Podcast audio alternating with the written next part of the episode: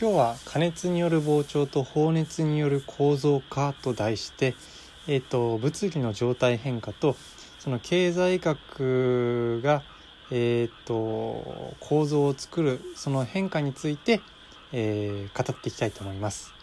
はいでえっと加熱による膨張ということなんですけど物理の話でまず例えるならばあ今回あの物理の例えで経済学を理解してみたいなというえー、っとなんだろうね、えー、方向性でやりたいと思うんですけど。でまず物理の加熱による膨張っていうその、まあ、例えばビッグバン。宇宙でいうとビッグバンっていうのがあって一番最初に。でそれであのブワーッと電子もあのたくさんあってあのずっとあの電子はあの今の、えー、地球上みたいに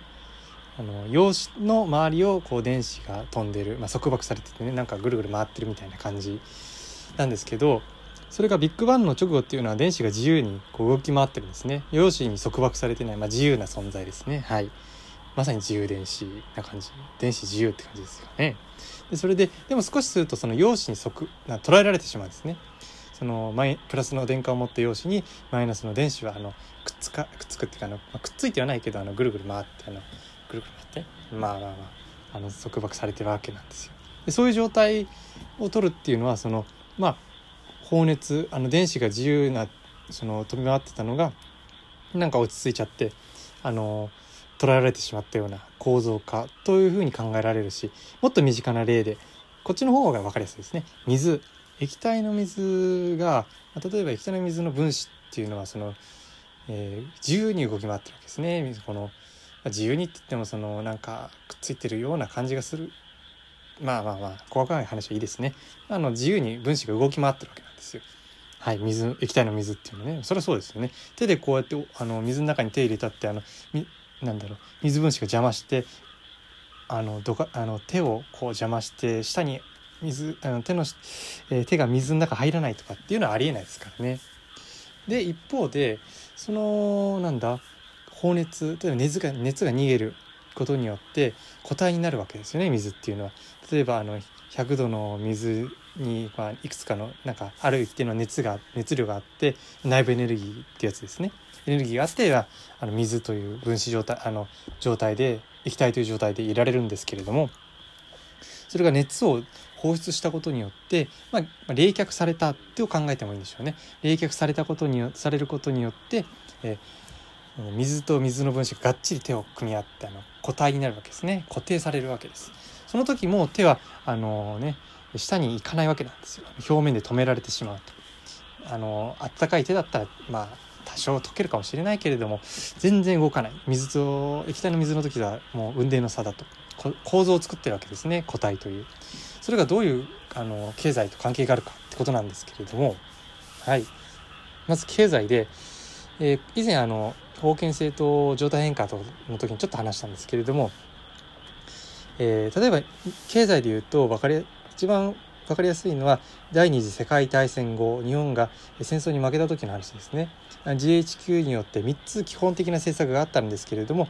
一番大きなそのなんだえー、一番大きなっていうのかな自分としては一番大きかったんじゃないかなと思ってるんですけどいや3つもでかいか。財閥解体、えー、農地解放戦争放棄。武力武力解放なんですけれども、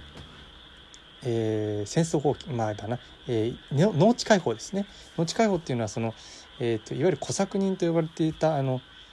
えー、大大きなその農家に、え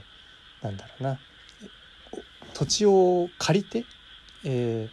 その農家が土地を貸すんですねあのある人たちに。でその人たちはそのその借りた土地の中で農家農業を行ってその農農業で得た分のえー、っと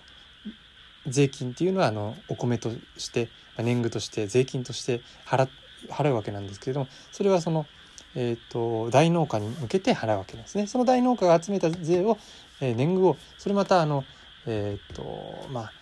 えー、なんだ上の方に持っていくわけなんですけれども、まあ、上っていうのはその江戸幕府と,、えー、と明治政府と明治政府というか政府その戦前の政府っていうの2つあるんですけれども、まあ、そういう形で。だけれどもその小作人っていうのは自由なその、えー、ことができなかったんですね。借りてる土地だから。しかし農地開放ということでその、えー、小作人が直接、えー、農業をしている土地に関しては、彼らに直接与えることになったんですね、えー、その大農家から切り離してもう完全にそのその人たちのものだと。まあ言ってみれば、えーと、特性例みたいなものですかね。その借りてたお金っていうのは返さなくていいってことになったんですね。借りてた農地っていうのは返さなくていいってことですね。つまりその小作人にとっては、えー、自由な資本を得られたよということでその自由な資本自由なそのお金、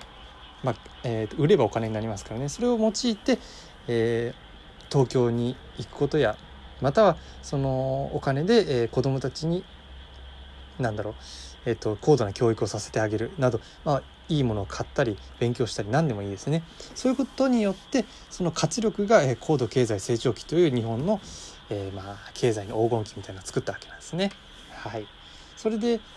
まあいいんですけれどもそれは加熱による膨張と考えてみてもいいと思うんですね。加熱っていうのはどうやって加熱したかっていうとその農地開放による束縛されていたまあ人たちの、えー、いやえっ、ー、と独占されていたお金っていうのを解放したんですねその彦作に対して自由な資本としてそして、えー、その、えー、エネルギーを膨張に経済の膨張に使ったわけですね。で、えー、なんですけれどもそのうちあの、まあえー、失われた10年というぐらいで、えー、っと経済が停滞していくわけなんですね。その時に、まあ、停滞、まあ、あのよく氷河期えー、就職氷河期とかっていうね言い方もされましたけれどもそういうようにその放熱、えー、その放熱っていうのはそのまあお金が逃げてったっていうよりはそのお金が集まってったと考えるのがいいかもしれないですね。ある一部分に。まあそれがいいか悪いかはまあ今回話さないですけれども。それであの構造化ということが起きた。言ってみればあの今もそうだと思うんですけれどもよくあるじゃないですか、え、本で儲けの構造を作るとか、え、こうやったら儲かるみたいな。なんかあの構造を作りたがるんですね。それはあの経済が膨張していないからだと思うんですよ。なんでかっていうとその経済が膨張してる時っていうのは、えー、なんだろうなその囲い込まなくてもある程度その自由な商売、えー、まあなんだろうな思いつくような商売をやっていれば大概は儲かると。けれども冷却、えーと、縮小している時っていうのはいかにして自分そのえー、自分たちのその販売やその、まあ、収益っていうのかな、えーと、利利利益利潤を、稼ぐかということにその、まあ、当たり前ですけど大切なことですからね、えーしえーと、利潤をどうやって高く増やすかっていうことを考えるわけですから。それはもう構造を作った方がそれはいいと。それはそうなんですけれども、まあ、そうやって、えー、今のそのご時世そういううんなんかコンサルタントだけっていうわけじゃないですけれどもそういう人たちまあねあの社長とか CEO がこんだけ利益が上がりましたってこう自慢する人たちもいますけれどまあいい悪いは別として、まあ、そうなっていくと少なくとも。冷却中、えー、市場が縮小している時っていうのは。はい。だからなんだろうな。物事は拡大中、まあ、物事っていうのはその宇宙水経済などにおいては拡大中向上中においてはその範囲が広がっていくと。範囲がその規模がですね。けれども縮小したり、えー、閉鎖中その、まあ、鎖国したりすると特にそうかもしれないですね、えー、そういう時においては何かをこう核として例えば水で言うんだったら、え、分子として、えー、陽子っていうことかな。まあ水分子ですね。すみません。水分子を、え、核としたり、えー、経済で言うんだったらそうですね。えー、っと一部の技術やあるその、えー、儲けの構造を作れた、え、経営者またはその会社グループ財閥って言っていいか分からないですけれどもまあありますあのそういうのを核にして構造を作っていくと思うんですね。はい、まああの余談なんですけど自分はあの、旧財閥系であの三菱っていうあるじゃないですか。あのこういうことはすごい変な話ですけど三菱企業好きなんですよね。はいあのなんか憧れてしまうんですけれど、まあ、結構やってることはいいのかなっていう部分があるんですけど純粋にそのなんだろうななんか面白いなって思っちゃうんですよね。鉛筆からミサイルまで作っていると。なんかこうすごいなと思っちゃうんですけどまあよくよく考えると独占してんのかなと思ってしまうけれども、まあ、兵器も作ってるし、まあ、何とも言えないですねだからロマンと善悪は別なのかなとか考えちゃうんですけど、まあ、一緒なのかなはい余談でしたすいませんまあそういうわけで一概に悪いことではないと思うんですねなんでかっていうとあのそのさっきの儲けの構造を作るって話なんですけど一部に集中させるってことが実はその対外戦略としてはその勝てる分野を作るということで重要かもしれないと。どういうことかっていうとですねあの人においてもそうだとあの一個人においてもそうだと思うんですよ。自分の得意分野を作るって時に、えー、あらゆるものにこう向上心例えば、えー、っと仕事をは1年 ,1 年目の仕事だっていうのに例えばあの一人暮らしを始めてるから生活のその料理掃除の技術またあのえー、っとなんだどこのスーパーが安いかっていうそういうのとか。またあの同時にあのえー、っとスポーツがあのねなんかお昼のそのお昼とかの仕事終わったでちょっと仕事のスポーツやったりとかそういうのの向上と仕事以外に何でもあるけれども一部に集中させることによってえ勝てる分野を作るっていうことを考えればあの、まあ、仕事を得意にする例えばコミュニケーション能力を磨くえ財務管理能力え財のなんか知識を増やすとかそういう勉強の仕方もあると。